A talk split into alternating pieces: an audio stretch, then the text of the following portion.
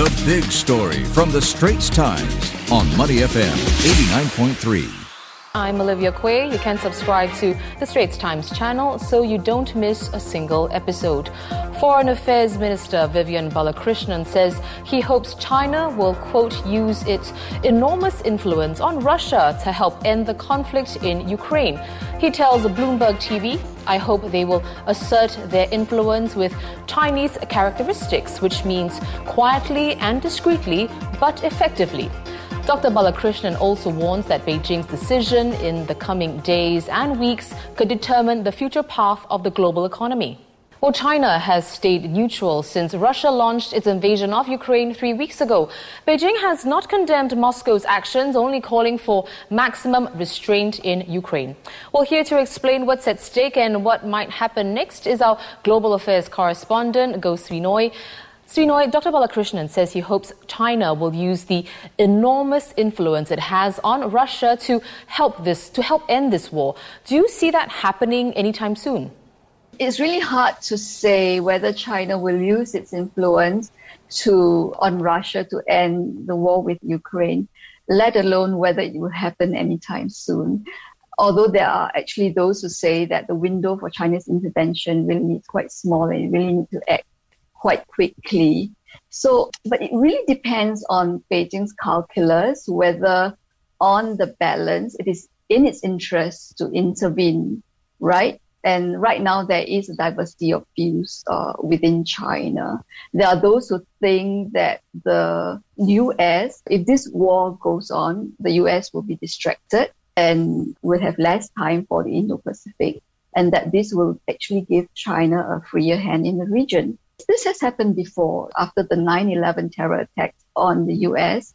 The US went to war with Iraq and it got bogged down in the Middle East.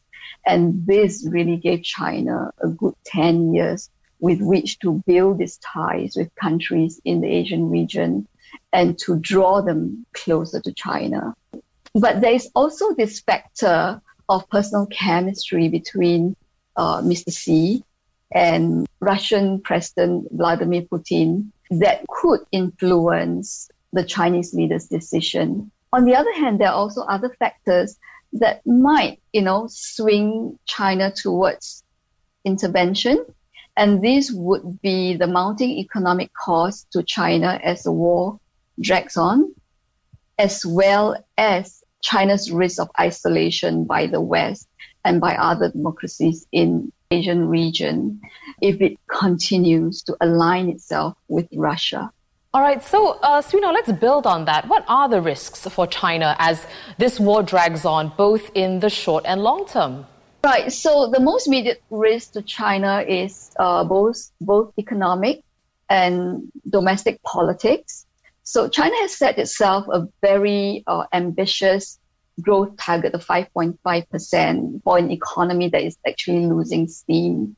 And this war going to make it even harder for it to achieve this this target, given you know the disruption to global supply chains, the high cost of oil and commodities, and so on. And already the World Bank is predicting that high oil prices could actually shave a full percentage point of China's growth.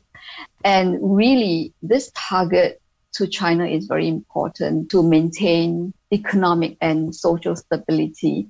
This target is to help China keep a stable employment and also to meet the basic living need of the Chinese people. And this being a very crucial year to the Chinese Communist Party and to Mr. Xi, this is quite important. So this, this is the year that the party holds its five yearly party congress at the end of the year. And it really needs to show that it is up to the challenges that, the country is facing as this is uh, about the leg- legitimacy of the party. And at the same time, for Mr. Xi, this is the time that he wants to go for a third unprecedented term as leader of both country and party. And certainly some optimism in the economy would help his cause. And in the longer term, uh, China's continued alignment with Russia, as we've uh, discussed before, could really isolate China. And China's economy at this moment cannot afford that kind of isolation. China needs globalization to make up for the shortcomings of its economy. Many thanks to our global affairs correspondent, Sui Noi. She has an analysis piece on this, which you can read at straitstimes.com.